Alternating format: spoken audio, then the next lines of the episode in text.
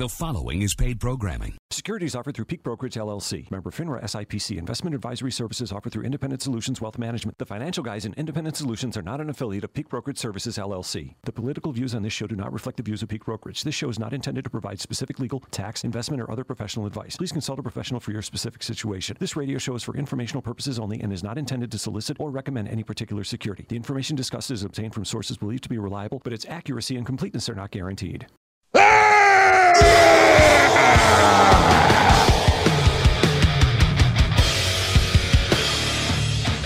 It's time to talk money. You'll never, never defeat the human spirit. It's Glenn Wiggle You'll never win. and Mike Lomas. Never. Now, live from the WBEN studios, here's Glenn Wiggle and Mike Lomas. Never, ever, never. All righty, welcome back. You do not have Glenn Wiggle, but I, I feel like we're ready to step into a UFC cage match, Ron. I'm ready to get it on. Let's, do it. Let's do this. Ron Reinstein, Mike Hayflick in studio here today, and uh, Mike Lomas uh, out of town, working out of our Florida office, but uh, can't get enough of WBEN as always, right, Mike?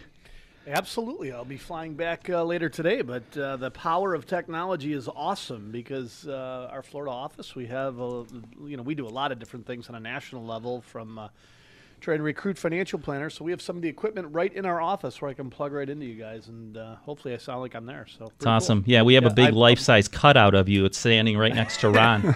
you, you got his, you got your hand on his shoulder, looking down at the monitor. Yeah, it's a great, If great shot a- of you. If you have a cutout of me, I want to. I want some influence on that. Next time, I want like real good abs and stuff. Oh yeah, oh yeah, yeah. We we did what is it called? Uh, the the Photoshop? There you go, Photoshop of it. Yeah. I, I'm literally uh, d- I'm doing this and then getting on a plane later tonight, so I'll be back in uh, in beautiful Buffalo. Nice. Mike, your cutout's part of my safe space. I'm just gonna give you the heads up. Don't go near your own cutout, Mike. If you, Rod will be uh, offended. if you run for office 35 years from now, I'm going to say you touched my cutout.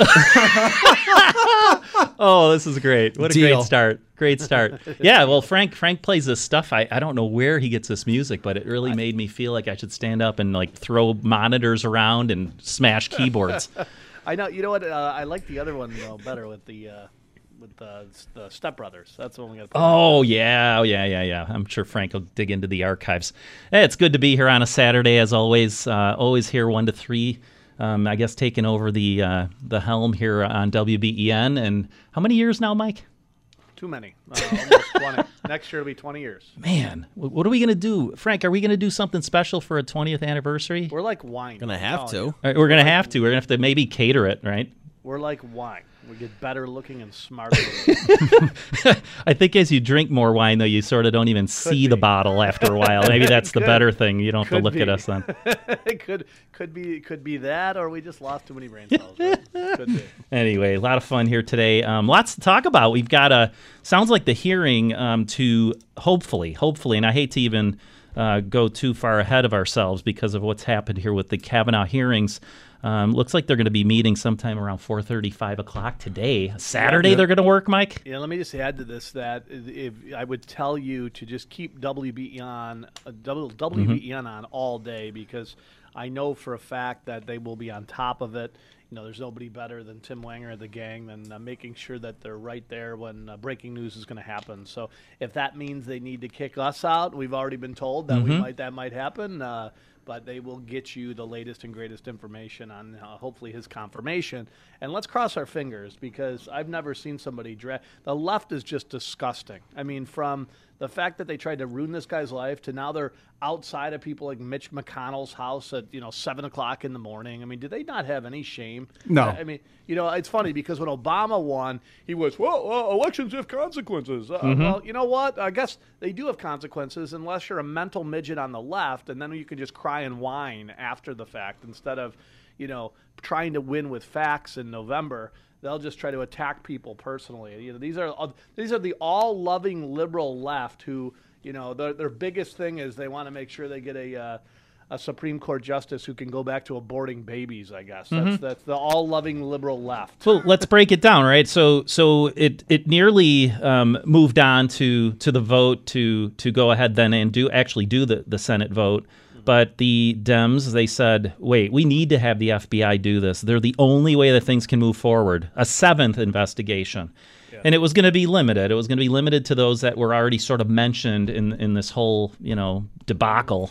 The ones So- who had no idea that Ford was ever, you know, who said Kavanaugh was a, actually a really good guy, and Yeah. no, well, we never saw anything inappropriate happen. Yes, I was Ford's best friend, but I never actually saw anything, never heard anything. What no, nothing. Nothing brings a country together like an FBI investigation. Oh, Uranium yeah. One, Russia, Hillary server. Well, you don't know. You don't know what the, the, the liberals think. Do they like the FBI or do they not? Because they said the FBI is the answer here. Okay, the FBI got involved. They finished their investigation, but but now what? No, it was No, too quick. it- It, wasn't complete enough. Of course, it wasn't.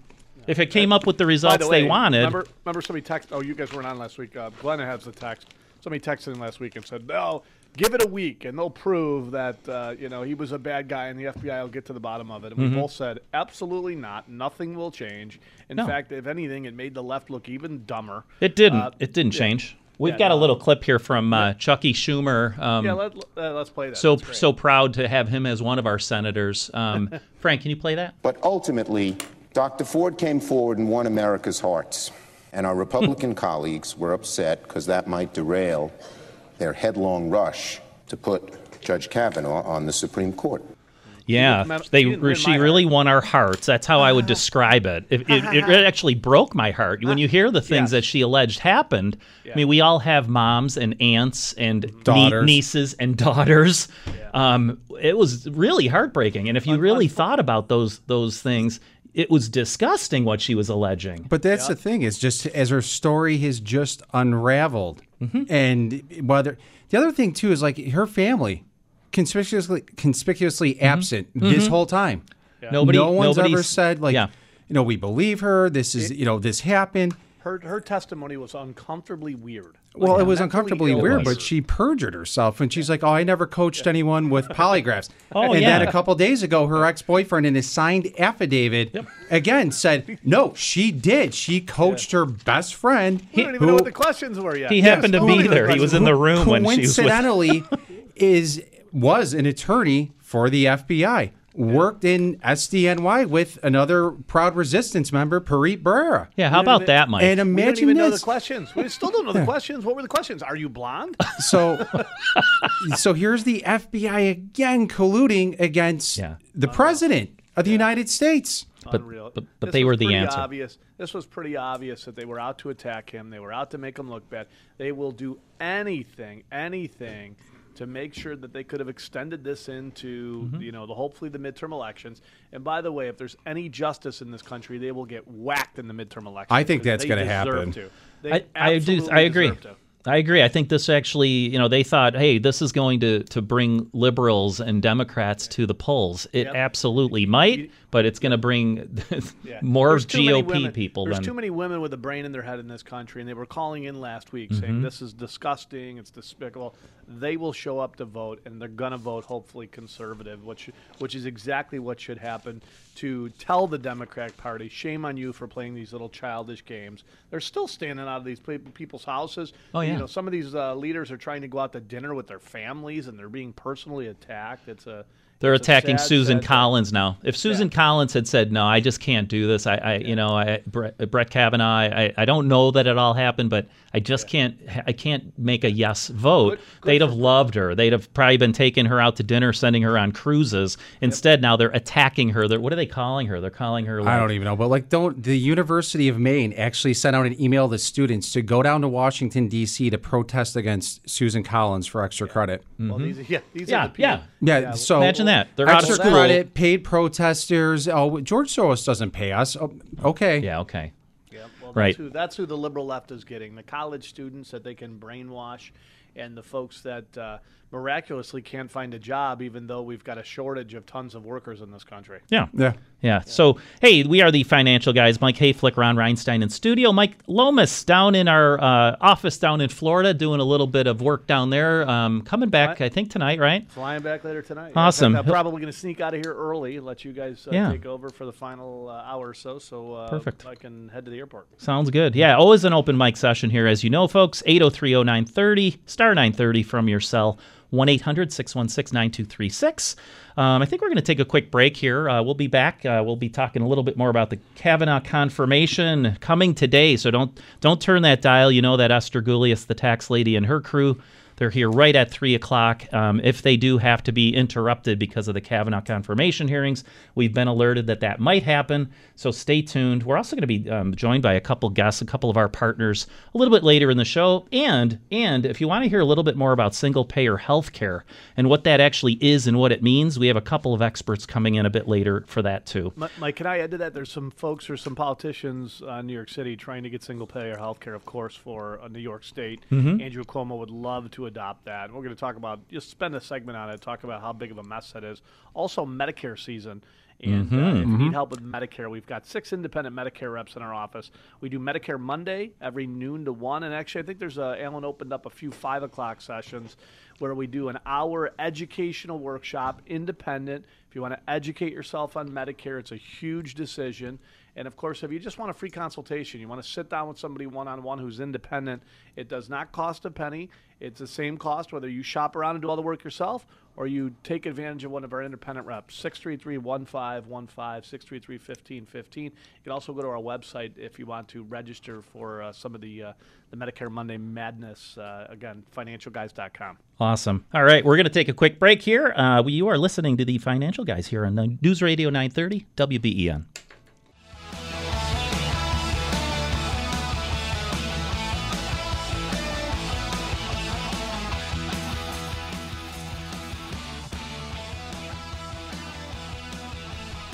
Alrighty, welcome back. You have the financial guys, Mike Hayflick, Ron Reinstein, and Mike Lomas. Uh, Glenn not here today. Glenn taking a day off, and uh, we're happy to be here filling in for Glenn.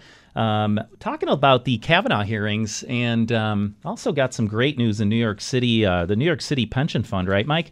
Great, great strategy for those folks. If you're a teacher, how are you not just outraged at this? No, they're gonna they're gonna use uh, some more green initiatives in their that big fund that's gonna actually pay for people's pensions for many many generations to come. Yeah, because none of none of the other pensions have been messed up or screwed up throughout the years, right? As No. the people at Bethlehem Steel, they're doing great. Who doing who better to, Airline to- pensions, Yeah, Yeah. airline pensions. General that's right. Motors. Isn't it something? But let's change our strategy and we're going to go with green initiative. And we're going to get rid of like consumer, well, not consumer staples, but staples like Exxon, Chevron. Right. I mean, again, it's, whatever your opinion is on the oil and the environment, but Yeah. they have produced solid earnings, increasing dividends. That's right. And that's what's supposed to support should- these pensioners for years to come, not not the uh, idea of or the possibility of success in some other area. Um, I wanted to also mention Ron, uh, now also a certified Social Security claiming strategist. So we kind of have the the new dynamic duo, Mike. Right? We can uh, go out and inform people on claiming decisions about Social Security and. The self-proclaimed dynamic. duo. Yeah, just Like ask us. We'll and tell you. We'll You tell you how big we cake big and strong we are. How smart we are. Can, can we just? I just wanted to uh, just back up for a second, just so people know what we're talking about. The New York State Pension uh, Teachers Pension Union Yes. is taking billions of those dollars and investing it in the green energy projects, right? And I got to tell you, you know, we uh, operate oftentimes under the, uh, the fiduciary rule, which means that we have to do what's in our client's best interest. I have no idea how they're getting away with this. I, I mean, it's project after project after project that absolutely 100% fails. I mean, the track record of investing in these kinds of things and making money is 100%.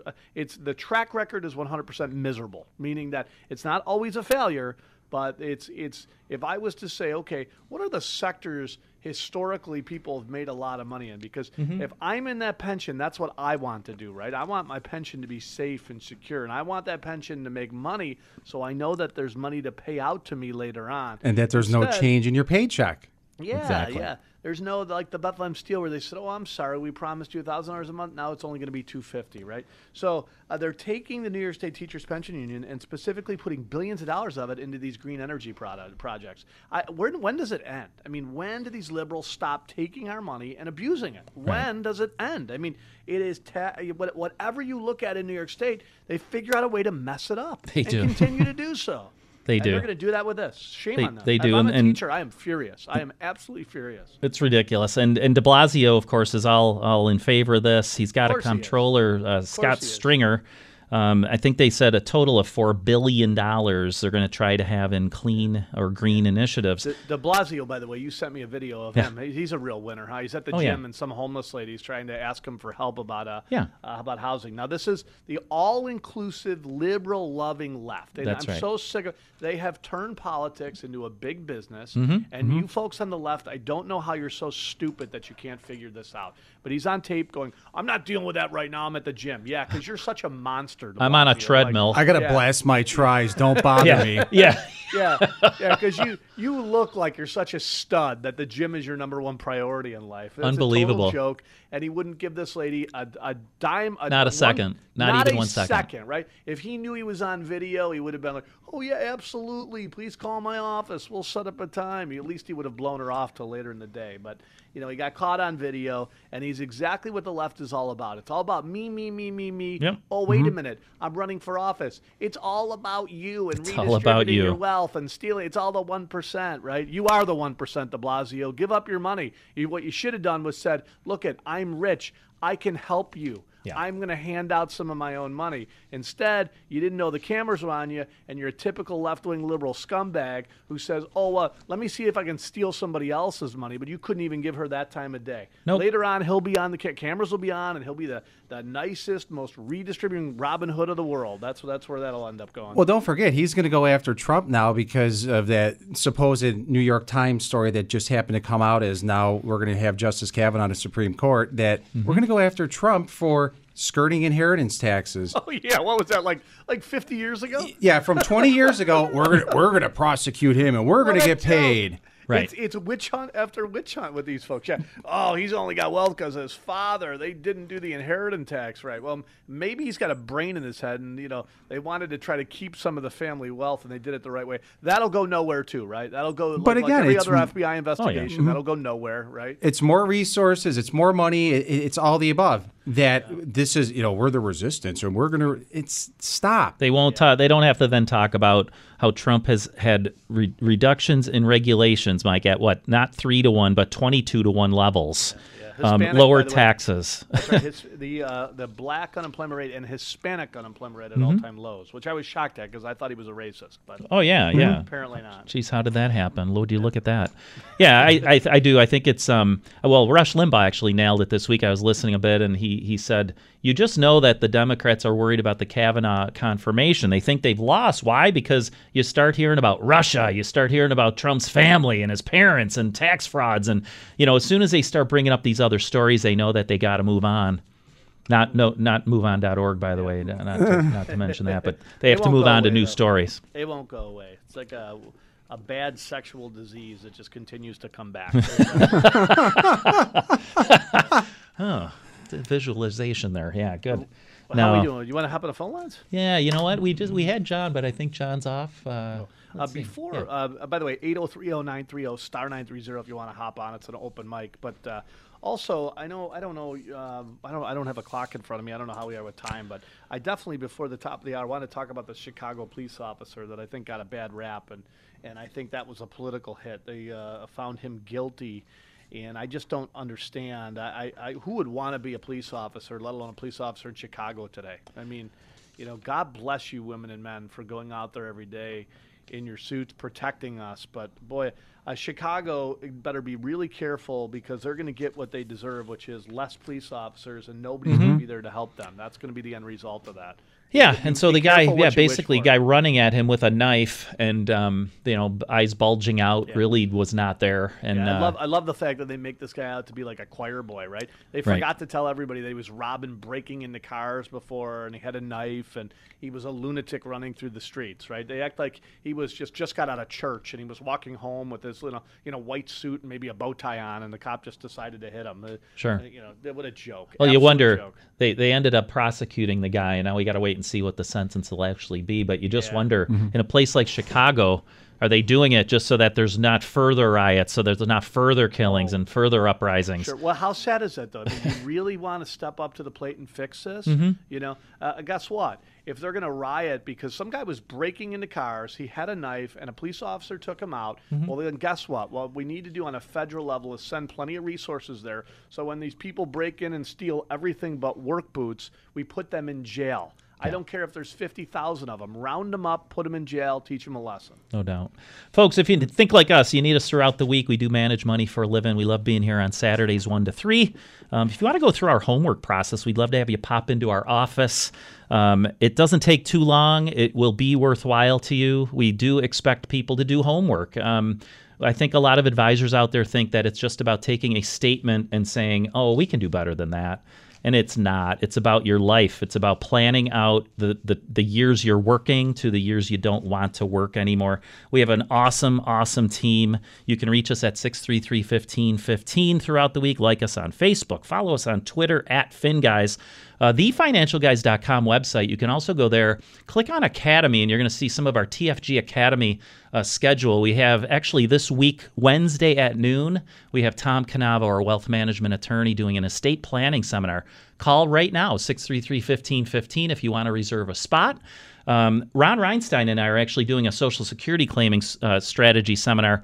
We're doing one in November, but the one we're doing next is is Wednesday, October 17th at our new office, 305 Spindrift Drive. Call 633 1515 to set up a time to, uh, well, actually, a reservation to attend as space is limited. Yeah. And we're just going to be talking about like just how to create that lifetime income from Social Security. Absolutely. It's something that's guaranteed, inflation adjusted, tax efficient. how to blend it all together. Folks, we've got Peter, John, you're going to be on deck when we get back. Um, we're going to take a quick break here. Um, you're listening to News Radio 930, WBEN.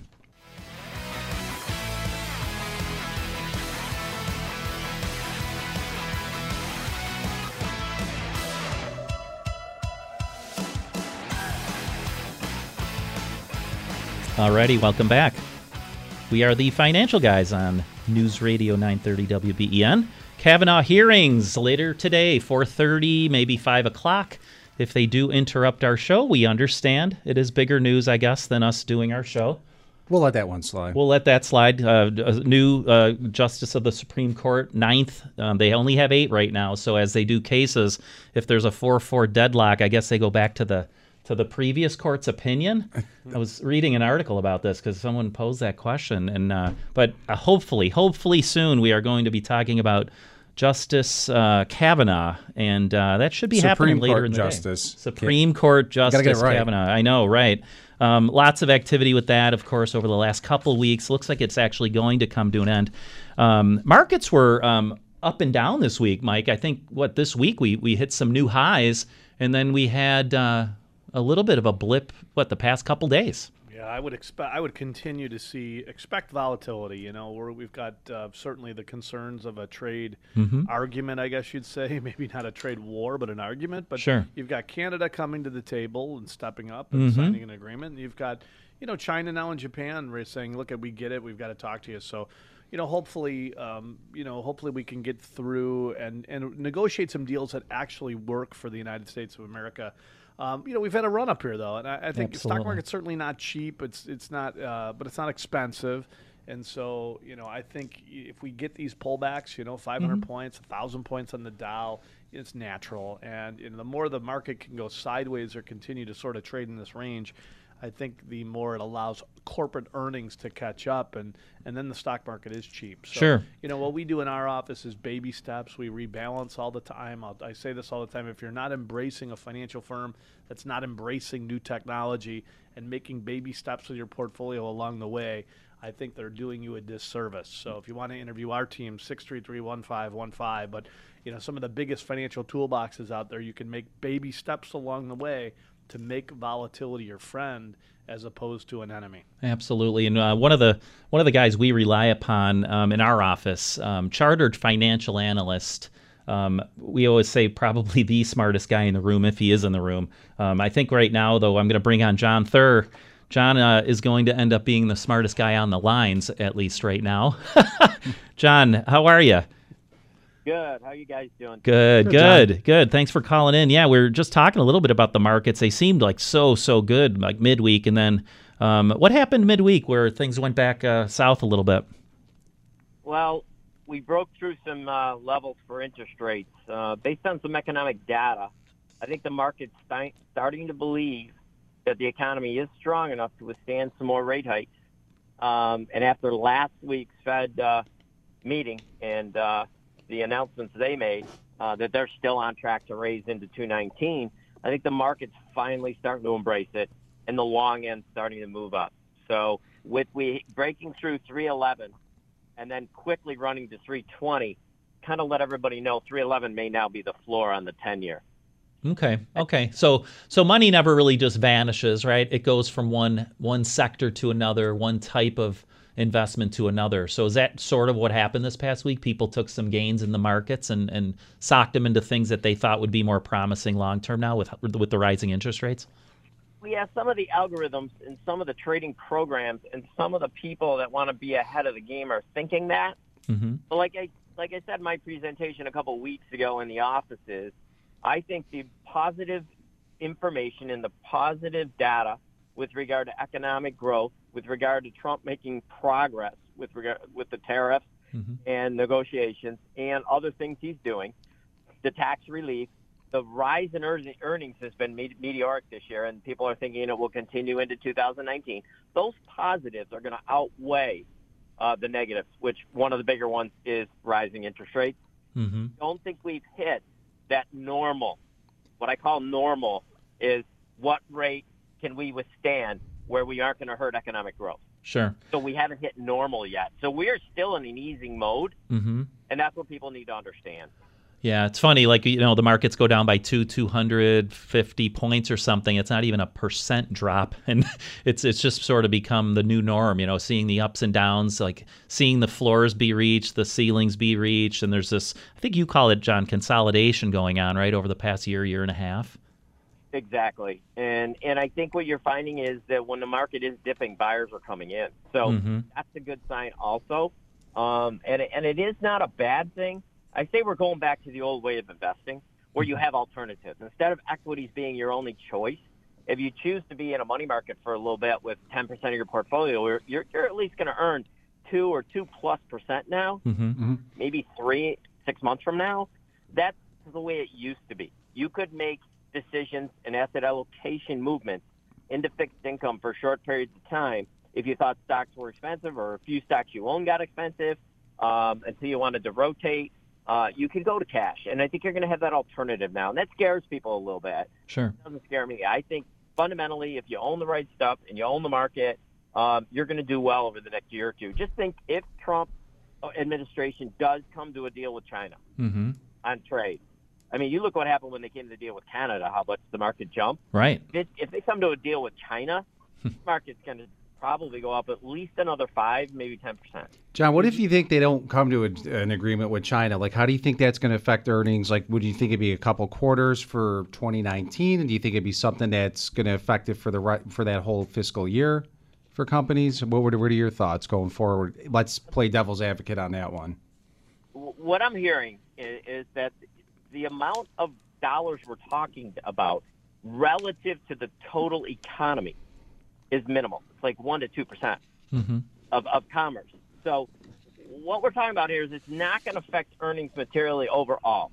What it will do is it'll affect certain sectors, certain businesses uh, for a period of time, but then adjustments will be made. Mm-hmm. Mm-hmm. had to adjust when Japan was importing these, uh, uh, exporting to us. We were importing Japanese automobiles in the 70s and the 80s, and, and we had to make adjustments we corporations are nimble now. They move faster than they ever have. Mm-hmm. They will make adjustments.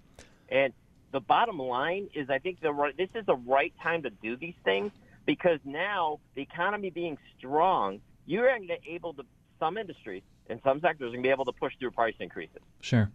Folks, if you're just tuning in, just got in your car, maybe you're out shopping, they got a little bit dreary again here. It was nice and sunny a few minutes ago, but we are the financial guys. We're talking to chartered financial analyst, our colleague, wealth manager John Thur, getting a little bit of an economic update, um, looking ahead a bit. Um, John, what do you say to people? They, they hear all of this stuff about the Kavanaugh hearings, they hear about Russia and China, and they hear about rising interest rates. And let's say they're just about reaching that point of saying, you know, I want to retire. How do you how do you sort of temper the emotions and and put together a portfolio that people can, uh, I guess, hang on to and and be successful with?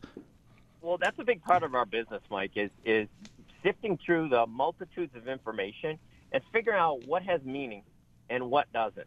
And certain things are important, certain things aren't. And I, for example, the Kavanaugh thing is a side sideshow. It's it's really really not going to affect how you invest. Mm-hmm. Okay, in my opinion, I Sure. don't take that as a it's a sad state of affairs, but I don't I don't worry about it for investing. Um, the trade deal, I just talked about it. Mm-hmm. Good thing if we can come to a trade deal, but it's going to hurt China more than it will hurt us if we don't. Um, and then you move on and on. But the biggest thing I would suggest people that I'm focusing on is earnings. Mm-hmm. I, I try to really focus on margins and earnings and ability to raise prices where you need to, and how are we're going to pass through uh, increasing uh, raw materials costs. How are we going to deal with the labor shortage, which I think is an issue.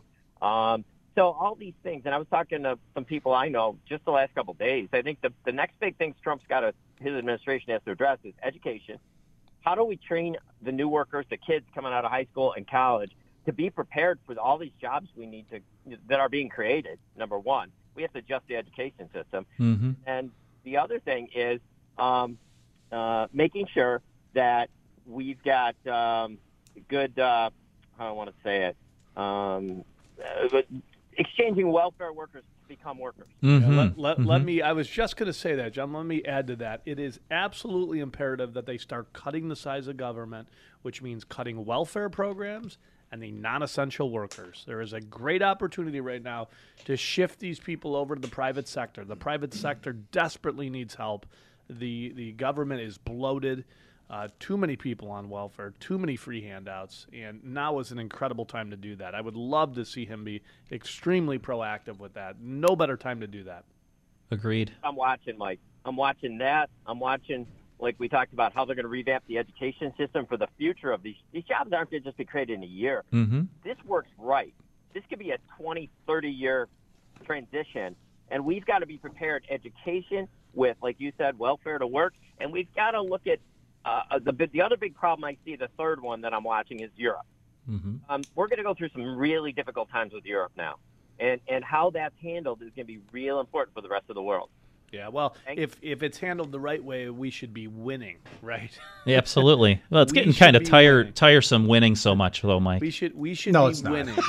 Nah, not really. No. When Europe is making stupid decisions like raising taxes, we should be lowering them and making them more attractive to do business here. Absolutely taking advantage of it. And we're in a position to be able to do that. Uh, you you nailed something, John, before we let you go too, and that is ultimately to me, I, I continue to say one of the biggest things we could do to stimulate economic growth is get rid of welfare and force these people to train themselves in things that they're absolutely 100% capable of doing, like becoming uh, you know plumbers, electricians, welders, CDL licensed truck drivers. Now's the time to do that. But you don't. You, you, some I, to me, you got to rip the band-aid off. Time to go to work. Time to get trained. Bye bye. No more free handouts. Absolutely. John, hey, thanks for calling in. I know you were doing some family time, even out of town on the road. So, uh, really appreciate your comments as always. Uh, enjoy the rest of the Saturday. Enjoy a good Sunday. We'll see you back at the office then. Thanks, John. Thanks, John. Okay, guys, good to talk to you. Have a Hey, great. John, you didn't drink, you didn't drink beer in college, did you? Just want to make sure we, we vetted that before. Let's just say I'm not running for any offices. okay. No, all right. never, ever. Uh, as long as you didn't like it, you know, don't like beer in college, and make sure you don't inhale, and you'll be fine. Yeah. thanks, thanks, buddy.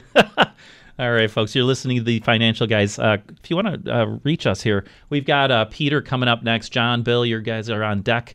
Um, 8030930, star 930 from your cell. If you're out of the area, 1 800 616 9236. Um, Maybe we're going to take a quick break here and we'll come back and hit the phone lines. M- Real quickly, Yep. Medicare Medicare made easy. By the way, you need our help. Uh, Medicare season very short. Six independent Medicare reps in our office. and uh, it's a free consultation. Six three three one five one five, and of course, Medicare Mondays are filling up like crazy. Noon to one every Monday if you want to stop by and educate yourself on independent Medicare advice. Again, six three three one five one five for a free consultation, and go to our website thefinancialguys.com, or actually just Financial Guys. We bought that too. So financialguys.com, and you can register for some of these workshops. Yeah, and I can uh, I can actually vouch for how busy these folks are getting, Mike. I was next to Elizabeth this week. We were chatting, and she pulled up her calendar, and it had um, me being a, a partially colorblind guy. Um, so for anyone out there colorblind, you can relate. There were all sorts of colors of all the different agents and all the different time periods that they now have appointments, and it literally was filled. It was packed. Um, open enrollment period is November 1st through December 15th. Don't wait until November 1st to get an appointment, though our folks are going to probably be working longer hours, more days of the week to try to fit everybody in. Um, and this is one of the one of the nicest things you can imagine. Here you are turning 65 or beyond 65. You don't have to go to every carrier. You don't have to look at every carrier's plans. Our folks are so tuned into these things. They are so busy. That makes them so good at what they're doing. So use them. There's They no do out the of research for you. Absolutely. They will present all the facts, all the figures of the plans, and help you find Oh the God. best one. And, And you're, it- not, you know, stressing over it because it's laid out in front of you. Yep, no out of pocket. independent agent. No out of pocket expense to have us help you. Um, they are independent agents. They don't care what plans you end up in. They're just going to make sure that you end up with the best plan for you. So, again, 633 1515 if you'd like to see one of our Medicare agents. Uh, we're going to take a quick break. We're going to pound those phone lines when we get back. You are listening to the Financial Guys here on News Radio 930 WBEN.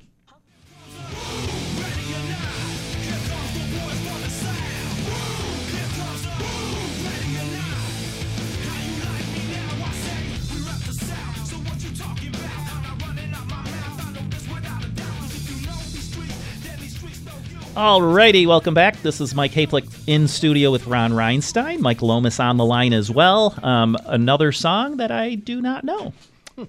if we started playing some Journey, old Genesis, Phil Collins, I might be into that. I just don't know these. Again, I feel like I should have picked up a monitor and just smashed it or thrown a chair through the window, but it does get you some energy. Is that why you you, you use that, Frank, just for the energy of the music? Of course. Yeah, there you go. So you don't need caffeine. I guess you just throw that music on. Anyway. All right. Happy Saturday. It must do something, right? I haven't figured it out yet. Most of it's actually not very good. Anyway, I need, so I need something to be able to keep myself awake. so oh, oh like like as if we're oh nasty. Nasty. Jason gives me advice every time I host the show. Frank's now basically saying we're really boring. Oh well, whatever. Whatever. We don't we don't need you guys. Wait, wait, we do need you guys. Forget it. Forget it. no, I can run that board. Oh, yeah. Anyway, hey, you want to hit the phone lines, guys? Let's let's uh, go. let's go. We're gonna go to Peter here. Peter in St. Catharines, Ontario. Peter, how are you? Hey, thank you guys for having me. An excellent show so far. Uh, thank you. Thanks for calling in. I, I wanted to comment on the Ka- Kavanaugh thing quickly, but I wanted to say something based on what you're saying because you are the financial experts and you're hitting the nail on the head too. Um, to the extent at which we incentivize people to not work, I think the, the gap between work and no work is too small. And if there's such a small gap, why would people work? So we're subsidizing their living to do nothing. Well, Pete, Peter, let me let me let me just break in for a second.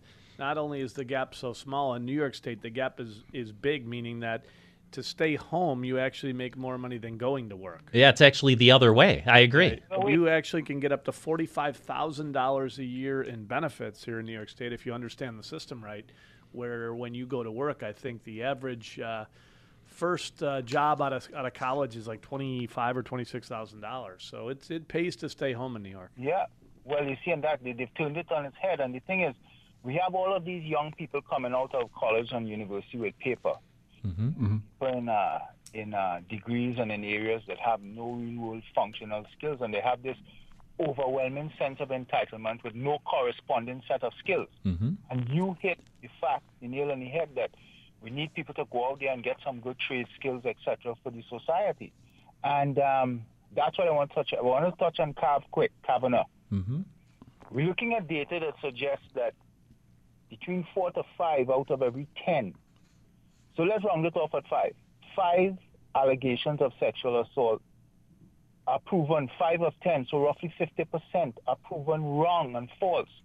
And, that, and that's what we're dealing with. And I'm looking at all sorts of data and all sorts of reports. So everyone couldn't be wrong. And if that is true, uh, roughly 40 to 50% of these allegations are wrong. That's a very serious thing. And I think this issue with Kavanaugh has raised a very important point in society because a lot of men have been victimized. And, and look, it's not just men. There are women who who um who abuse and take advantage of of, of women that, that we don't even discuss. And I think I want to end by saying I'm seeing on the internet and the Twitterverse and stuff the left calling on their own peoples and their own leftist socialist insane nut jobs to try and invoke some violence and, and mm-hmm. this morning I read they were saying that Susan Collins is no longer safe anytime they use the word anytime she steps out outside of her home.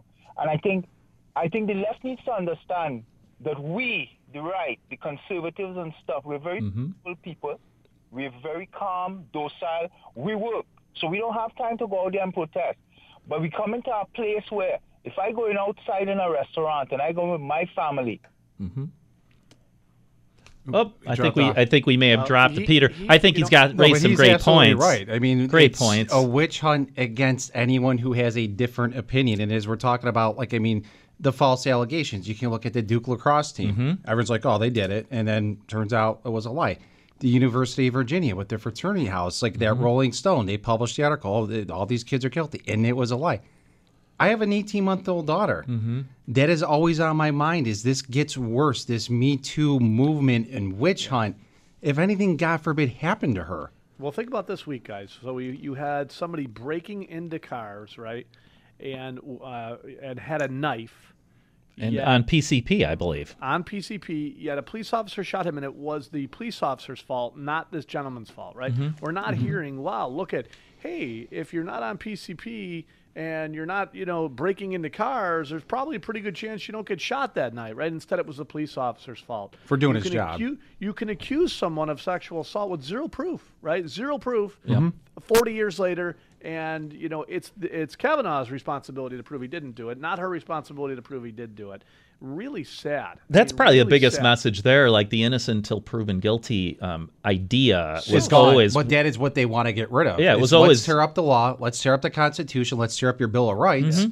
It's guilty until proven This is innocent. this is the all-loving and all-inclusive liberal left, Mm-hmm. and what they're trying to do is get a judge in there that wants to abort children. Yeah. Uh, what we're yeah okay, I get it.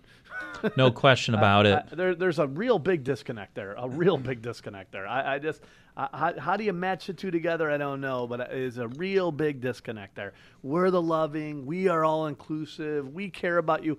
Oh, but you don't agree with us. So when your family's out, we're gonna uh, out for dinner. We're gonna personally attack you. We're gonna go to your house and make your life miserable. Oh yeah, we're the all-including liberal, loving liberal left. But if you don't agree with us, we're, we're gonna set a mob scene in front of your house. Well, to see them turn on Susan Collins, Susan Collins actually had some really, really good remarks um, about the whole case and, and kind of looked at both sides and just said, you know, I, I, I actually believe that something happened to Dr. Ford, but there's just not corroborating evidence to, to say that Brett Kavanaugh, who by all uh, accounts is one of the best nominees for the, the Supreme Court ever, um, she, she, so, you know, good for her, but now here she is being attacked. Um, Well, you know, if, some, if something happened to her, she did a very, very crummy job of proving that it was him. And you know, Exactly. he, uh, to me, he did a very good job.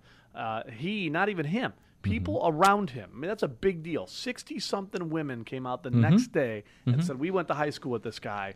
And I'm telling you, he was not like that. That's a big deal. Mm. Right. That's a big deal. If- she, I, I personally, it's an opinion talk show. I think she's mentally ill. I think she needs help. Yeah. If he had not gotten angry, by the way, and raised his voice a little bit, I think a lot of people would have said, look at how cold and Well, calculated no he is. what he did, He was never He gonna could have turned it, right. water into Right. wine. Oh, yeah. And the left would have said he's not the right guy for the job, right? Agreed. Hey, John from Rochester, uh, we're going to pull John. And John, you want to talk a little bit about the Chicago uh, incident? Yeah, before I do that, I got a confession to make. Oh, oh, oh. You, dr- you like beer? I like beer and I drink beer. Oh, my goodness. That's it. It's Is it regular or light? and you are, there is a polygraph um, on right now. Okay, okay. Which is your favorite, Well, regular or light beer? Clearly, John, you've got some issues. You've got. We will. Not only are you drinking beer, you're calling into the financial guy show, so clearly you need to be monitored. I think we are going to, with the FBI investigation on this Yeah. one, guys. Yep. It calls for it. No, go ahead, John. You're unfit for a lot of different things. So. Go ahead. We've got a couple minutes before a hard break, but we can always, always hold you over, John. But go ahead. Okay, yeah, I was going to talk about the police uh, situation in Mm-hmm. Chicago, and I actually looked at the video over and over again. And not only was this guy high, you guys just mentioned it, he was high on PCPs. Uh, he was he had a knife, and I think he had just he was breaking into cars, but I think he also flattened the tire of a police cruiser. He did. Yes, he did. Absolutely. Yep. Yeah. Yep. But Yep. uh, I watched that video over and over again, and I swear, guys, if you look at it, you see he kind of he's walk kind of walking away. He turns. Mm-hmm. Turned. He, he spins. He spins in, making it look like he's going to do something. Absolutely, 100% that cop was justified in doing what he was supposed to Yeah. do. Yeah.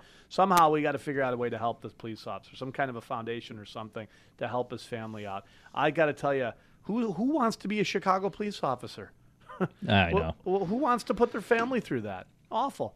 The guy's guy's a drug addict breaking into cars, and we're acting like he was coming home from Sunday school. And he was helping old ladies cross the street too. Don't forget that. Well, everything except safety and protection of citizens is now a, a way to gauge what the police ought to do and, and how we should then be judging their, their activity. It, it, it isn't about did he keep someone safe? Did he keep this guy from running through into someone's living room and killing people? Yeah. You know, it's just not about that anymore. It's just a war on police. Uh, Chicago, Obama by started. the way, John, and you, you Mm-hmm. know that Chicago will get what they deserve, which is police officers are going to say, you know what, you can have your town. Here it is. I'm not going to protect you anymore. Have at it. Don't call 911. I'm sure there's a record amount of phone calls. I'm sure 911 is called more in the city of Chicago than anywhere else in the country, right? So they don't want the police officer, they don't like the police officers, yet they're driving the police officers and us to come help. It's a, it's an absolute joke. They're going to get exactly what they deserve, which is less. You're not going to be able to hire police officers. Say, well, Yeah. you know what? Fight it out yourself. Have fun. Have. Well, the, the, who's going to go Have into government? Who's going to want to serve? Hang up, hang up some, uh, hang up some gun-free zone uh, Mm-hmm. signs, and uh, continue to not sell bullets on the in the, in the uh, local department stores, and uh, fight it out yourself. Have fun, because I'm not putting my life on the line anymore for this, for some drug addict car breaking into, Mhm. uh, you know, putting, uh, uh, you know, flattening the tires of police officers. I'm not putting my family's life and my life on the line for these folks. Rahm Emanuel's done a great job up there, by the way, right? Yeah. Yeah. Another Obama acolyte. John, thanks for calling in, buddy.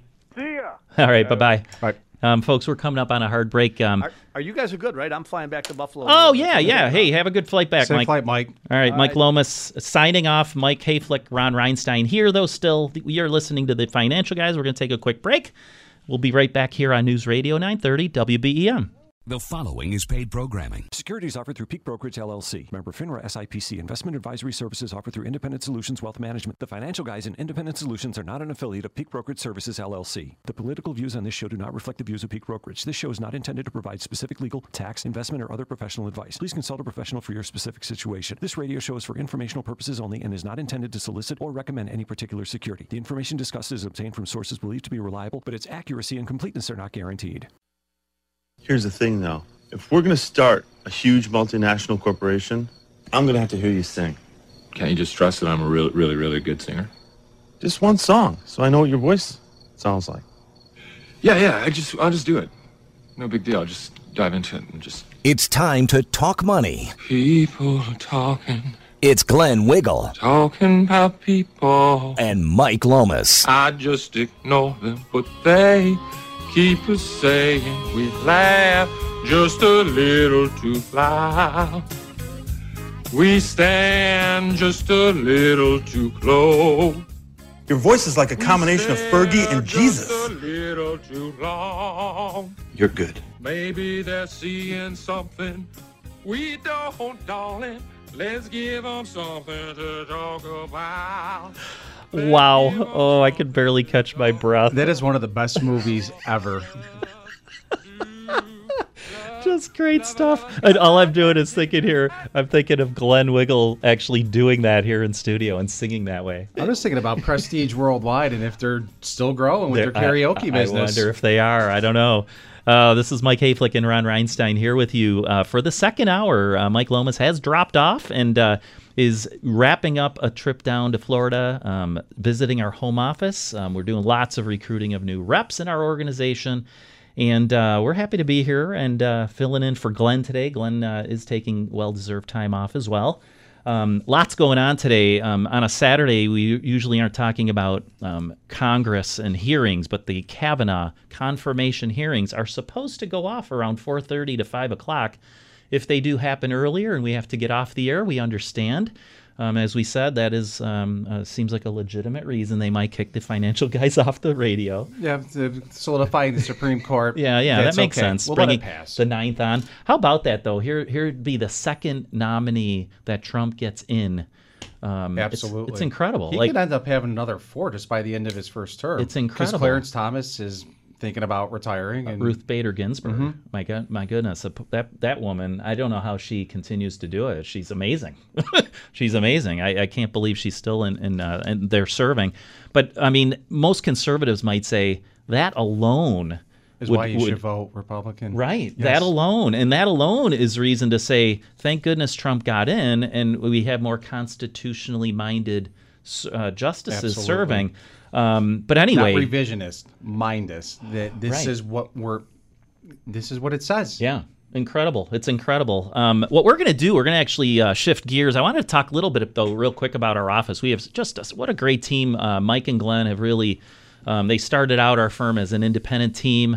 We have an independent investment division. Um, uh, what does that mean? It means there's a huge, huge toolbox that we can choose you know different investment tools from we have no worries about the names of those things we just want them to be good we want them to be suitable for anyone who works with us we also have holy cow if we just go around the office life insurance property and casualty insurance John now. Haberstroh, 457 for the police and firemen. right jay jay haberstroh um John What's that? You Oh, John, John Haberstroh. So Jay Blanchard, Jay Bl- Blanchard, though, um, helping veterans, helping, um, you know, he, remember the big ride for widows he did over the summer. Um, a tremendous team.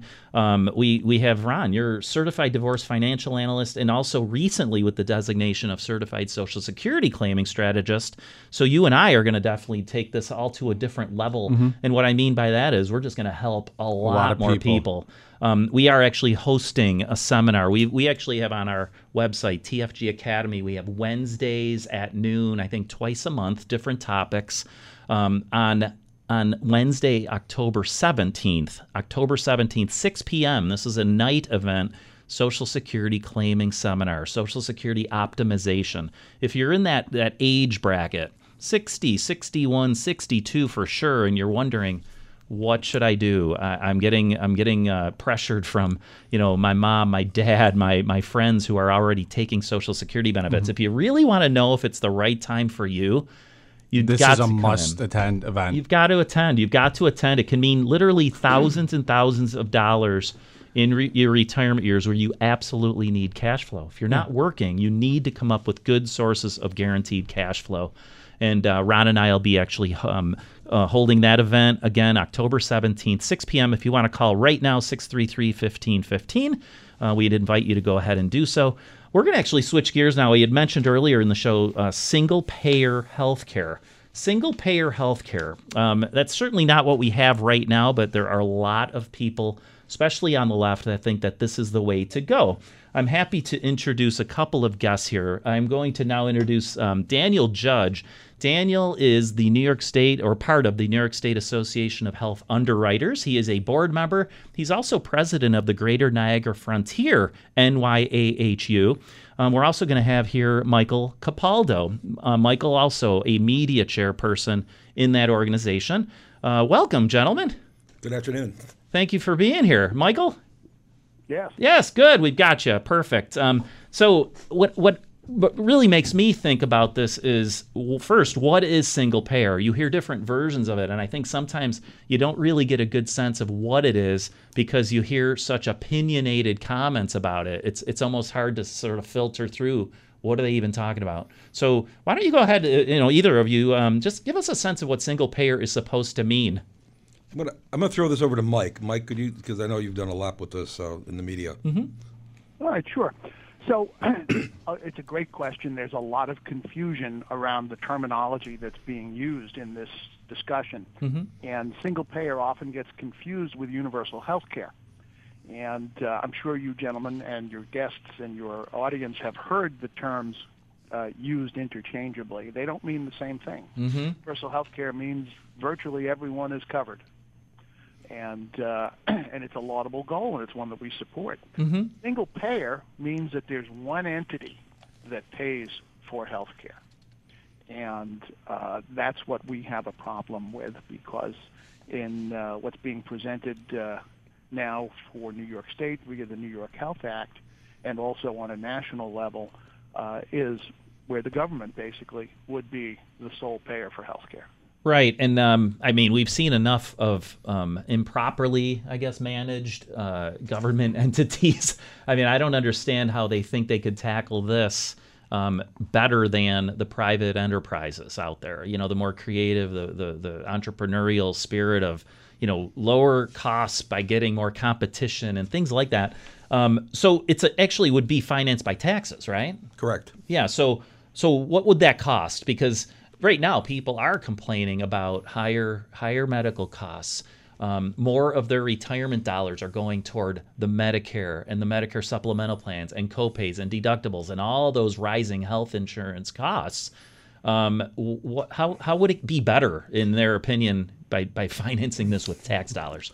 Well, right now uh, there's a, there's a lot of numbers being tossed around as far as the actual cost or the projected cost, but um, the numbers we hear for payment would be 20% funded by the employee, 80% funded by the employer, but 20% of what? Of 80% what? Of, Of what? what? Right. That's the number we don't really have a good handle on right now. Um, they're trying to base it on the idea that Medicare runs at a much lower uh, cost of doing business, or, or, or like three or four percent, as Mhm. opposed to the private industry that runs anywhere from maybe fifteen to twenty percent administrative cost.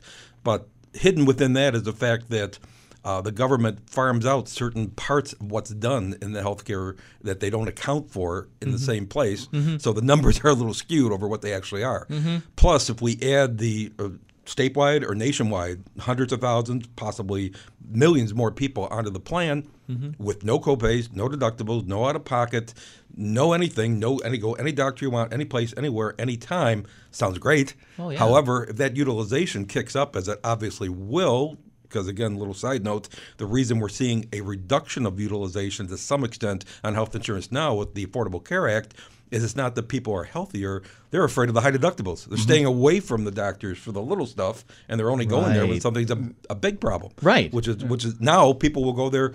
You know, you have a hangnail. You're going to go see the emergency room because it doesn't cost anything. Why not? Well, yeah, it's free in quotes, but we all know it's not free. It's taxpayer paid, which means that a lot of people just don't have any sense of what that what any of those services cost. They Just- never have to go into their own pockets and pay. Just the number that you toss out, 80% to the employer. Right. That's really going to help job growth. Oh yeah, I'm sure that'll really spark um, you know more people to get getting to work, higher wages, of Mhm. course. What what and and here's some numbers. It looks like it'd be over thirty trillion dollars over the next ten years to implement this. If kind they of did it on a, on a federal level, that's right. That's like the Bernie Sanders program, I think. that he's the Thirty sponsor. trillion. That's the T. That's twelve zeros after the numbers. So the national debt for healthcare. Yeah, our The debt's current- twenty-one yeah. trillion. So let's just round it up. But I mean, like that's pretty much what they want. It's incredible. Yeah, we'll double the national debt and then some. It's- Oh, yeah. and then some in 10 years. Well, let's talk a little bit about access because I, I think, um, Michael, you kind of, I think, alluded to something that I have to admit, I think I misunderstand at times. The idea that you might have health care available or access to health care versus who's paying for it, right? And I think that is such a great point to bring up. I, I actually can just tell you, and this is a, a true story. I just had my mom, she had a dislocated elbow and it it had been dislocated. They thought they had fixed it. It needed a surgery. Literally within 6 to 8 days she was scheduled to go get the surgery. She had it. She's already had her follow-up visit. I'm looking at this and I'm thinking like like so for our Canadian listeners, access to healthcare for an orthopedic surgery of her type, a, a dislocated elbow that needs surgery, over 40 weeks might be the average wait time. Is that true, guys? In some cases, yes, it, it can be. Uh, you know, you run into uh, budgeting issues with, uh, with with Canadian and British healthcare because uh, it's like anything else. How much are you going to pay for something? Well, Mm-hmm. in your household, you, if you were going to shop for a new car, you'd set a budget. I can afford X dollars, number of dollars a week or a month or however you're, you know, going to budget for it. When a, com- a country is budgeting for health care on, on a level like this, they do something similar. And uh, there's one of two approaches that you take. You either say, we're going to have an open-ended situation and we're going to figure out how to pay for it as we go Mm-hmm. or we're going to set a uh, an annual target. Now, uh, New York State has uh, legislation that was passed by uh, the Assembly, but not by the Senate, uh, that would uh, take the former approach. Uh, there is uh, federal legislation kicking around that uh, takes the latter approach. That's uh, the, the, the so-called Medicare for all, Mhm. is really Medicaid for all. Uh, is uh, if you read the bill, it includes a, an annual cap that Sure. be projected, and much like the Canadian and the British systems, once you reach a certain level, you either have to replenish the, the piggy bank or you have to start rationing care. Right. Well, Mi- uh, here's a question for both of you guys, like for Mike and Dan. Like, so is the doctors now that we go see when we're sick, if we need surgery, whatever it may be, now do you like? Let's just look at New York State. Do you think they're going to want to stick around and practice medicine under these terms, under these restrictions, Hmm. and just like you said, I have a hangnail, I'm going to go to the ER because it's free. yeah. So supply of physicians. Yeah, so absolutely. supply of physicians, like quality physicians. What do you guys think would happen with that? It's a great question. Dan, do you want to jump on that or do you want Sure, sure. Yeah, I w- well, obviously, you know, the, the logical thought would be they're going to go to a state where they have a different scenario. Mhm. Now, obviously, if it was a um, uh, federal program, they would have no place to go, like Correct. in Canada or some of the other countries that have it. You don't have any choice. Here, you can step over the border, especially in New York, several different borders, and being in Sure. an entirely different state with a whole Mhm. different set of scenarios. So that's what we'll end up doing. We'll end up losing our already the wait times for a, a, a good doctor are, are Mhm. very long in many cases. Just think what that's going to do to it. Something. Here we are, uh, Mike Mike Hayflick, uh, Ron Reinstein, the financial guys. You tuned in here. Uh, we're talking to Daniel Judge, Michael Capaldo, both members of New York State Association of Health Underwriters, talking about single payer health care in New York State. And um, you know, just the numbers are staggering to me. The idea that they think that it would actually improve uh, the costs of healthcare, it just doesn't seem like it's going to work. Um, just keeping keeping markets more competitive. Um, you know, access to healthcare. I don't know if that's ever been an issue, has it, gentlemen? I mean, I think if someone is hurt, needs help, goes to a hospital, they've always been allowed yeah, to I don't think services. I never heard of anyone getting turned away from the emergency room if Right. their bones sticking out of their leg and they don't have health insurance. So is this legitimate where they're saying like you always gonna have access? Let's look at it in terms of, of, of health insurance. 96% of New York State residents Mhm. covered by health insurance current. Mm-hmm. So we have almost universal health care. And it's interesting if you dig into some of the definitions that other countries have applied to the concept of universal health care. Uh, there's always a couple of people who are going to say, no, I don't want it, or, you know, for whatever reason. So some com- countries have adopted the idea that 96%, 97%, 98% of our residents being covered constitutes a successful achievement of universal health care. Right. So in New York State, given our current mix of, of public and private market solutions, we're almost there. Mm-hmm. Mm-hmm. We're going to take a real quick break. If you guys can, you stick with us just another uh, little little bit. Um, we've got um, Daniel Judge, Michael Capaldo, both members of New York State Association of Health Underwriters, talking about single payer health care in New York State. Uh, when we get back, I'd really like to know what other states have done this and how it's going. And then I'd like to know, um, you know, do they really think it's going to happen? What are the better alternatives? So uh, you're listening to the Financial Guys here, Saturday, 1 to 3 every week. We also have a show, Money Talks program, seen on Saturday mornings, 9 o'clock, WKBW Channel 7 um, followed by the great Linda Pellegrino, of course. Um, We're going to take a quick break, and uh, we'll be right back here on News Radio 930 WBEN.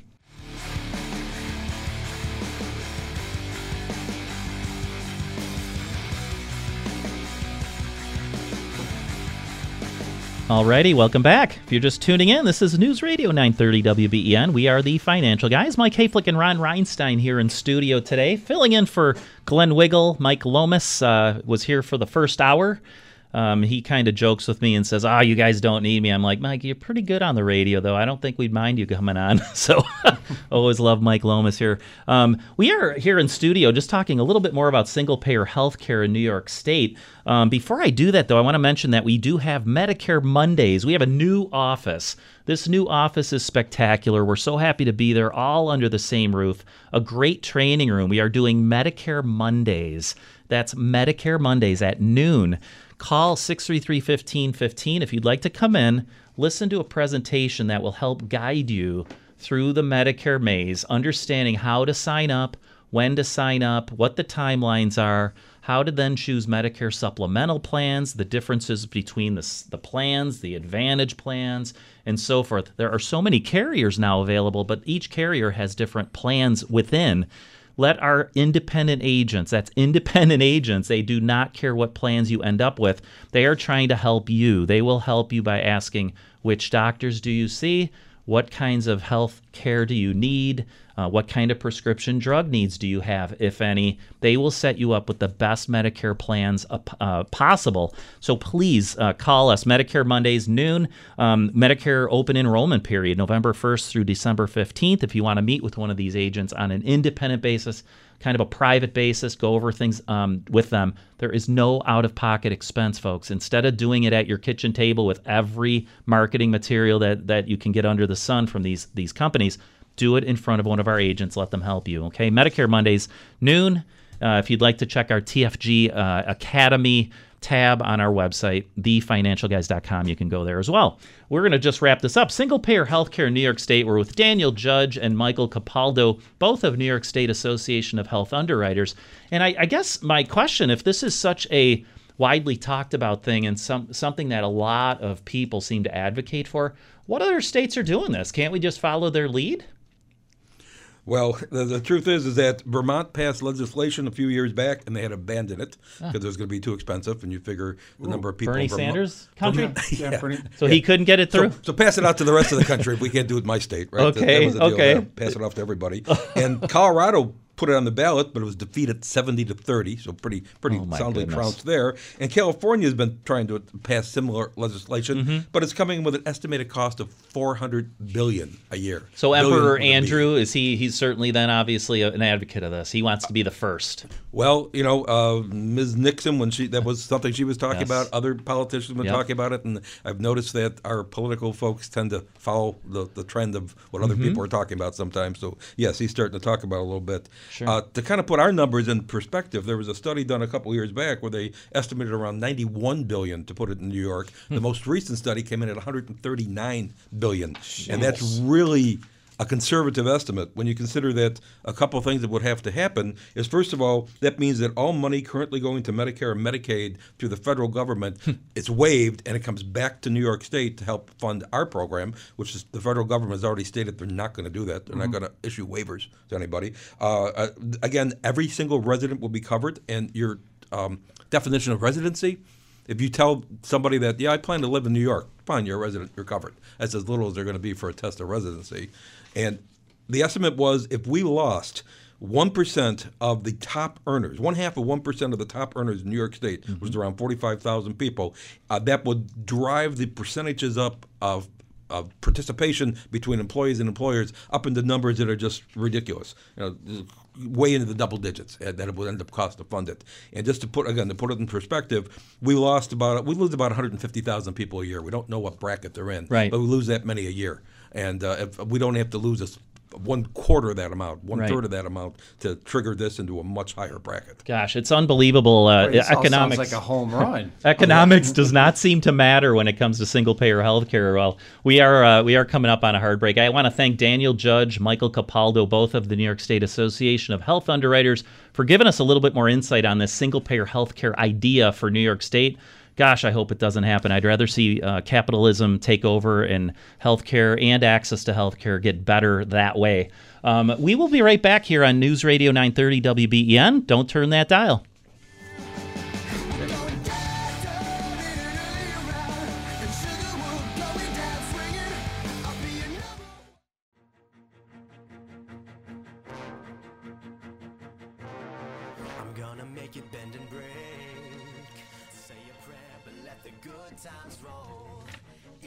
CNN's ratings would be in the toilet without Donald Trump.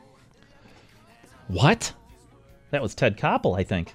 Only if we could show Brian Stelter's face when he heard that. And he's like, no, that's not true. That's not true. The left is, is starting to go at each other. It was a matter of time. That was hilarious. What are I- they saying? Like, no two snowflakes are the same. you said that to me, and I'm going, eh, you know, let me just see what he said. Well, the look on his face when Ted Koppel said, you, you guys, without any of this other stuff, your ratings would be terrible. They'd be in the toilet. And he's going, no, Ted, Ted, Ted, you don't mean that, do you? Ted? and it was just hilarious. So funny. Um, yeah, so here we are, financial guys, Mike Hayflick and Ron Reinstein in studio today. Um, again, thanks to our guests that uh, gave us a little bit of insight on um, single payer healthcare. It just doesn't sound like a great idea. Uh, we've got the Kavanaugh hearings um, over. Kavanaugh confirmation coming up. It sounds like it's coming up today, four to five o'clock, perhaps. Um, Susan Collins, um, courageous, great, great words she had, and now she's being attacked. She is a rape, I think, monger, Apologist rape whatever, apologist. Yes, so she she's now in favor of rape because she believes that without any corroborating evidence that someone who was allegedly attacked, sexually assaulted, Mm-hmm. awful thing, 36 years ago, sexually assaulted, no one to corroborate her story, but the left still believes that um, Brett Kavanaugh Yeah. should be punished. We like to And- thank Stormy Daniels' attorney for pushing Senator Collins to vote yes. And I do love that one comment that came in that you know, around like three o'clock is Stormy Daniels going to say that Brett Kavanaugh, you know, paid her to be hush hush about an affair. Oh, that is good. That is good. I love it. Oh, and I got another text here. Um, thank you, Alan Justin, one of our Medicare agents. Annual enrollment is October 15th to December 7th. He says, don't take those 15 days away. Uh, so thank you, Alan. Yeah, so starting October 15th is that open enrollment period. Um, that's not the first period, folks, if you're just turning 65, by the way. That's a different period. There's like a special enrollment period for you. But um, if it is your kind of a recurring thing that every year you have to make a new plan, uh, Medicare supplemental plan decisions, October 15th. Thank you, Alan. December 7th is the deadline. Don't wait until then to start making appointments, folks. Um, come in and see our agents, Medicare Mondays at noon if you want information in a group setting, or call 633 1515. You can go ahead and get an independent appointment, a private appointment with one of our agents.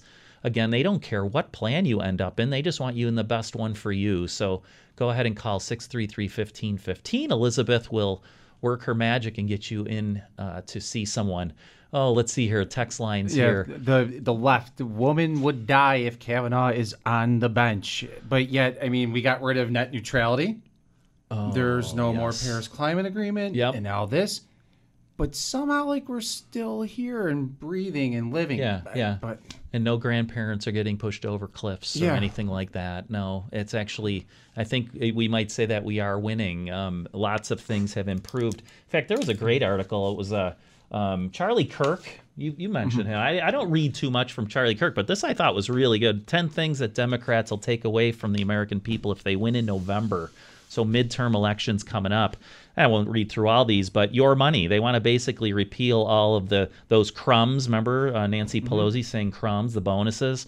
So they want to actually repeal those tax cuts. So hey, Americans, um, the government can spend your money way better. So they're going to keep more if if the Democrats get their way. Economic growth. So here we are. We we couldn't get over two percent in eight years. We were we had like a four point something uh, quarter, um, with more of those signs seemingly to come. yep, new Um, jobs, kiss those goodbye. Oh yeah, they don't they don't want more people working. They want actually to take care of Yeah, more You people. want to pay more people to sit and do nothing. Yeah, so honestly, get out and vote. I know sometimes you think that your vote here in New York State really doesn't matter. It does. It does, and and and it it matters. And anyone out in, in other countries, especially in mid mid America in those states, if you know anyone there, please encourage them to vote. Secure And, uh, borders, those are gone. oh yeah, those will be gone. But they what they happened all won't the care about. kids? All the all the kids that we've sequestered and separated from their parents. Such a Well, that was like what two months ago. Right. Facts just don't matter. and Haven't so heard anything since. We need to get this. We got to keep it on track. Um, lots of good things are happening here. So, um, Ron Reinstein and I are actually holding a Social Security claiming seminar on October 17th, 6 p.m. at our offices, 305 Spindrift Drive in Williamsville, New York. It's a new office. You can't miss it. It's right at Wehrle and Spindrift. You can see it from Wehrle Drive. Um, we have a great workshop in there, um, a training room. Um, we can probably fit 50 to 60, but you've got, we are already filling up for this. We also have TFG Academy workshops, um, I think at least two a month. The next one coming up is this Wednesday at noon. Tom Canabo is doing an estate planning seminar. So if you'd like to attend those, if you'd like to attend Ron and my Social Security claiming workshop, call our office 633 1515 go ahead and get a spot those seats do fill up fast we've already seen it after just two wednesday workshops so please call call right away um, i'm going to just pull bill from eden bill's Thanks been for waiting for us. super he's been super patient bill are you there I am there. thank you sir thanks for holding Yeah, Mike and Ryan. I am definitely a Trump fan. Mhm. Thinking you guys can say the same thing.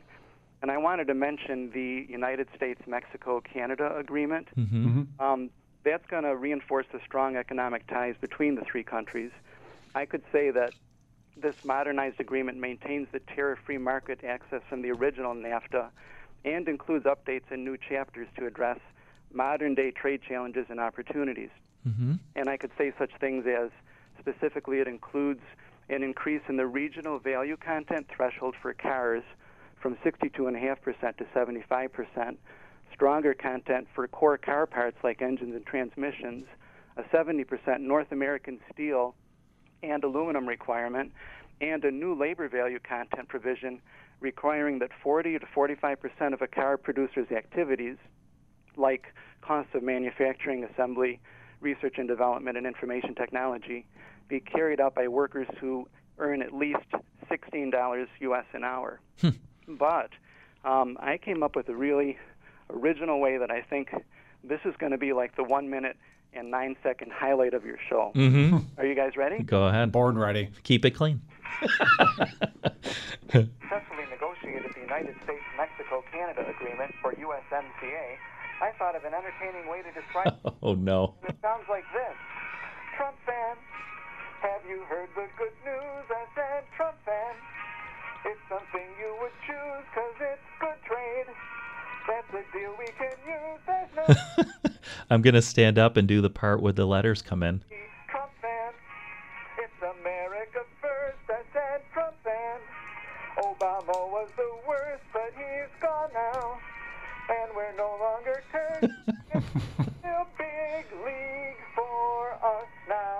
now. It comes. This oh oh It's great to say we have USMCA. It's great to say we have USMCA.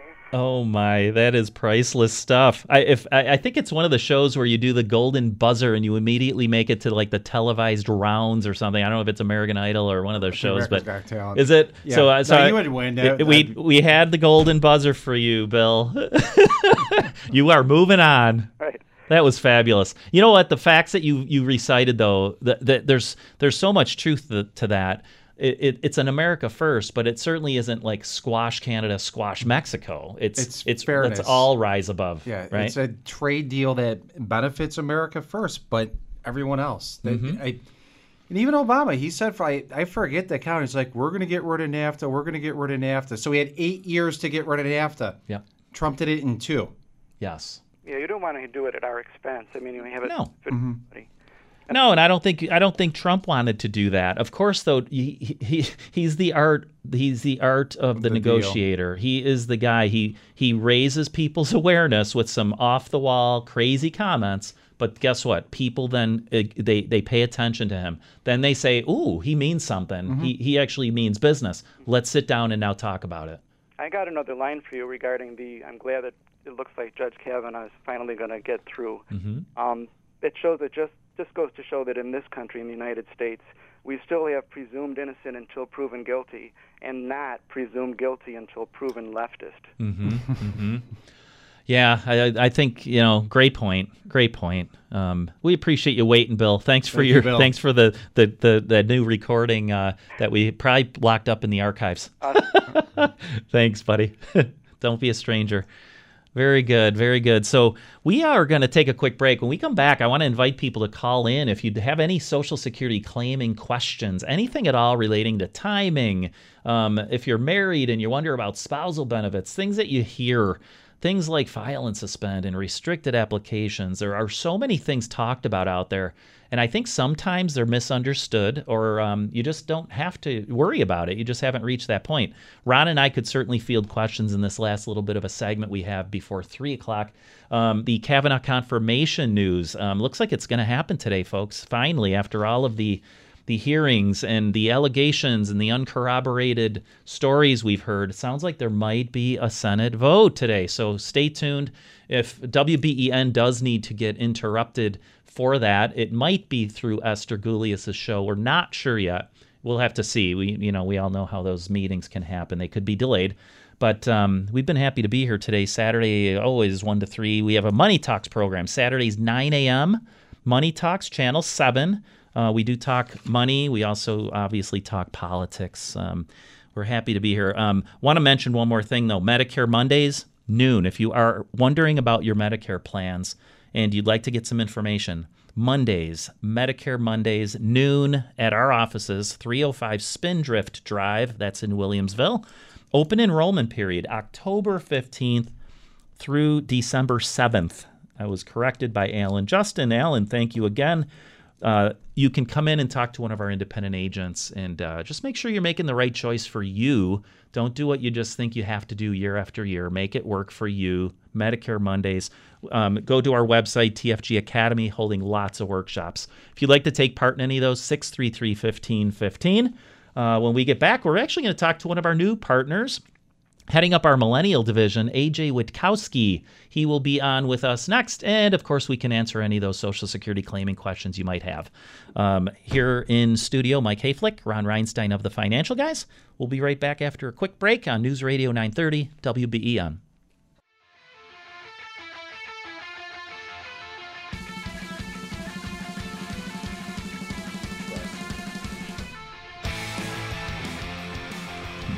Alrighty, welcome back. We are in our last segment here today. Ron Reinstein, Mike Hayflick here in studio. We are the financial guys. Uh, if you can uh, get through 8030930, star 930 from your cell, 1 800 616 9236. Um, if you have any Social Security claiming questions you'd like us to answer, we can do that in this list, last little uh, moment together. Um, the Kavanaugh confirmation is likely to come a little bit later today. So, uh, looking forward to that. And, and if for nothing else, just that it moves on. There's been too much of this in the news, um, and uh, I think we're all ready to move on. Um, we have actually uh, one of our wealth manager um, colleagues, partners, AJ Witkowski. Going to pull AJ on the line. AJ, you uh, you were invited to a pretty cool event. And um, you know, AJ leads up our millennial division. So millennial division, oh, like us, Ron, right? We're I think we're there. Uh, is that is that is that right, AJ? Does it go all the way up into mine and Ron's age, or no? Hey, I'm 38. Actually, probably is more Ron, not me though. But AJ, yeah, tell us about that event you attended. So, um, last week, well, Sunday through Wednesday, I was invited to become a Forbes Fellow. Mm-hmm. It was for the Forbes Under 30 Summit. Um, I applied, got accepted, and invited to become, you know, to go and attend in Boston, Massachusetts, which was incredible because I got to learn and network with some of the greatest young minds from around the world. Very cool. Uh, yeah, and I there was a cool, a couple cool uh, speakers that I saw. Mm-hmm. Anthony Scaramucci was definitely one of them. Ah, Anthony The Scaramucci, no kidding. All right. Uh, He was there. Um, Jeff Flake showed up. No kidding. So on What kind of reception did he get? Uh, everyone was screaming, "Vote no!" oh boy. they did actually have the future of the Republican Party there. Like there was a segment for, for people that wanted to show up. Um, it was pretty cool. Uh, John Kasich was there. Mm-hmm. Who else did I see speak? So those are the three real main ones. Um, but there was uh, you know, Jessica Alba was there talking to the women about, you know, being a woman in power and things like that. Uh, tons of crypto people, tons, Mhm. You know, cannabis people, tons of venture capitalist people. Uh, it was just really cool to network and see with, you know, tons of different industries. And, you know, I met people from Nigeria, Mongolia, Shanghai, uh, just everywhere. No kidding. You know, one of the things I think that's uh, out there, you know, the whole millennial uh, generation. A lot of people think, ah, they're they're living in their parents' basement. They're not that. They're not that motivated. They're not. You know, they don't have any in, inclination to do anything. Right. Drive, incentive. Would would you disagree with that now, having attended that? I know you, so I know you don't fit that category. But do you do you feel like you got this like kind of a burst of energy from seeing that? Absolutely, it definitely ignited me to do a bunch of different things. Uh, you know, I mean, I already had a fairly aggressive approach with trying different things, doing different things. Sure. Um, you know, going after things, but being there, talking with. I mean, I met a core group of guys that we're going to be best friends for life, and we're Mm-hmm. going to be we're going to have quarterly talks. Like whether it's one of them's in Miami, one of them's in New York, I'm in Buffalo, the other one was in Beverly Hills. Hmm. We're either going to be on Skype with each other, or we're going to be visiting each other, talking. You know, going, what are we going to do next? What's the next plan? How can we work together and innovate together? And just think outside the box from different personalities. Very cool. Very cool. Tell tell everyone out there just in this last uh, few few seconds here, what can you do for the millennials here in town? What what kind of approach do you take with people younger that are clearly um, just in or approaching the accumulation phase of of trying to accumulate wealth? Absolutely. Uh, so really, the whole idea that I want to bring to the millennial division is, you know, any millennial, we really need to get them educated on how to start investing. Mm-hmm. With me, I mean, kind of take a informal approach, or I'm sorry, informal, Mhm. informal approach to, you know, come to our networking events, just talk about where you are, where you want to be, and let's implement a plan Sure. getting people started, getting them invested, recurring it. Yes, you have your 401k. Yes, you have your SEP IRA. Yes, you have your simple. But outside of that, if you really want to achieve your wealth, Mm-hmm. let's let's learn and put the basics in place now. It's awesome. Yeah. So it's like get started. Like don't just sit back and think it's all going to happen for you. Get get going, folks. If you're out there listening, if you're listening and you don't think some millennials are listening, um, AJ Witkowski, heading up our millennial division, um, super motivated guy, super bright guy, was on Wall Street for some time in his his career. He's now a wealth manager here with us at the Financial Guys offices. If you want to reach AJ, six three three fifteen fifteen. AJ, thanks a lot for coming on, buddy. Thanks for stopping by, AJ. All right, we'll see you back at the ranch. All righty. All right, so we've got um, a little bit more time. We've got some Social Security questions. I'd like to get to Anne, Dolores, and Jay. You'll be on deck. Anne, Anne, here you are. Thank you. Thanks for calling in. What what can we do for you? Okay, this is my question. Mhm. the, I'll give you the story of what happened. Sure. Well, I was married for 20 years Mm-hmm. and uh, got divorced, and I was a stay-at-home mom for most of the time. Went back to school mm, when you know probably halfway through the marriage. Mm-hmm. to school, got a degree, went to work. Um, then got divorced, um, stayed single for um, about 10 years or so, and recently married Mm-hmm. ago. And um, my first marriage was a total, like I said, of 20 years. Mm-hmm. Now, the marriage that I am in, like I said, five years I've been married, and I wondered what, um, in our divorce agreement, um, I was entitled, we agreed on, I was entitled to uh, partial pension. Mm-hmm. This. Um, now, is there anything as far as Social Security goes that I am entitled? With your first marriage, no. Since you did remarry here, and it would be if you did do like a claiming strategy off of your current, it would have to be off your current husband's work record. Yeah, Anne, you don't sound older than sixty, are you? I, I hate to put you on the spot, but if you were if you were o- under age sixty and remarried, yes, Ron's exactly right. You kind of disqualify yourself from any present benefits from that first husband. Unfortunately, the only way you might get some benefits from that marriage would be if he passed, and there might be surviving divorced spousal benefits to you. But um, you know what? I, I know it gets a little awkward when you start talking about divorces don't and to- ex-husbands yeah. and so forth.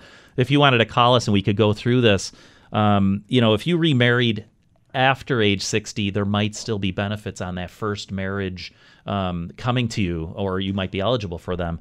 But um, it gets a little bit, you know, you go into the weeds when you start talking about divorce situations, um, widow, uh, widows, of course, um, even just married couples. There's lots of strategies to uh, to think about. Um, but anyway, do you want to just give us a call at 633 1515? We could even talk on the phone there at the office. Would you be willing to do that? Okay, now this isn't going to change anything if he did pass away, correct? Only, only that you might be eligible for surviving, Surviving ac- divorce spousal yep. benefits. But that would be, you know, it would be kind of a comparison then to two deceased ex-husbands' records versus, you know, one. So while you're alive with your new husband, your second husband, those are the benefits that kind of match together or they link together. So there's really nothing else on the the former um, husband's record unless he was to pass away, and then this sort of this new door opens um, to you um, in terms of maybe benefits coming to you. Did pass away.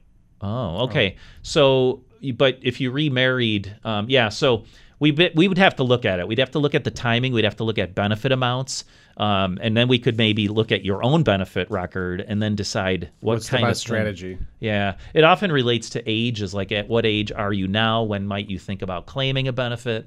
And might there be reasons to take one benefit over another? and then switch over to a different benefit later. So it does definitely get into um, some complicated scenarios. So please call us if you'd like, okay? I will. What is the number? Uh, 633 1515. You can ask for Mike Hayflick or Ron Reinstein. Okay, thank you so much. Oh, you're Welcome. welcome. Thanks for calling, Ann. Yep, thanks. Uh, we're going to go right to Dolores in Hamburg. Hi, Dolores. Okay, statement. Yes. This is gossip. You have to trust and verify from from the Social Security. said that if people do not pay their uh, student loans Mm-hmm. and they work and they haven't paid them, they will be taking money from Social Security out of to pay that loan because you can never get rid of it. Can you trust and verify that? please? Wow. I've heard something similar if with the IRS, if you owe them back taxes. I've Hmm. heard that before. You've given But- me something to research, yeah, Dolores. I've never heard that, Dolores. If you still have a student loan that's outstanding and it requires payment, that they're going to start sequestering part of your Social Security benefit, though. Hmm. Boy, I wouldn't put it past them, right, Dolores? I just don't know, though. I, I could never say that, yes, that's happening. I just don't know. Yep, but these poor kids are going to be eating grass. What what's the interest rate for student loans? Eight percent or something? Oh, gosh. It's, well, it Well, just depends. vary, yeah. It depends what type of loans they are. Jeff Boron, our college planning specialist, um, he sees families to help to keep people out of those situations. But um, I, I don't know about that whole idea of just, you know, kind of Social Security being being basically what reaped of those those dollars to go Mhm. towards student loans. But honestly, I would not put it past them. They will dip their hands into whatever they can and whatever pots they can to get their money. I think you're right, but thank you so much. It was a great show, gentlemen. You're welcome. Thanks, Dolores. Bye-bye. Bye. Uh, let's go right to, and I think we're going to wrap up here with Jay from Lockport. Hi, Jay. Hi, this is Jay. Hello. Thank you for taking the call. I've got two things. I, I missed the information I need to sign up for your uh, Social Security class. Oh, yeah. Just call 633 1515. Ron and I are holding that on October 17th. It's a Wednesday night. It's at 6 p.m. Okay. Yeah. Why I'm calling? Um, I'm 60. Well, I'm 63. My husband is in his late 70s. Okay. He's been uh, collecting his Social Security for about 20 years now. Mhm. Um, I'm trying to decide. We both have we both have uh, health issues going on. Okay. I'm trying to decide when I should retire, and according to their records, their their charts, I need to be like 66 in two months. Mm-hmm. That is that the full Social Security? For you, it might. Um, the full retirement age, that's what they're saying. Yeah. So if your birthday was in 1955, and if your year of birth was that, that's a 66 and two year full retirement age then that you've been assigned. So what I'm wondering is, am I able to retire at 63 or 64 and not take any Social Security? Yes, you don't you don't have to take your benefit here at all, Jay, un- until well, if you want to have it, you can get the delayed earning credits past the age Mm-hmm. of 66. Remember that is a guaranteed 8 percent that will keep adding on to your benefit. But that's the other thing too is if you take your benefit before 66, there's a reduction that comes with it.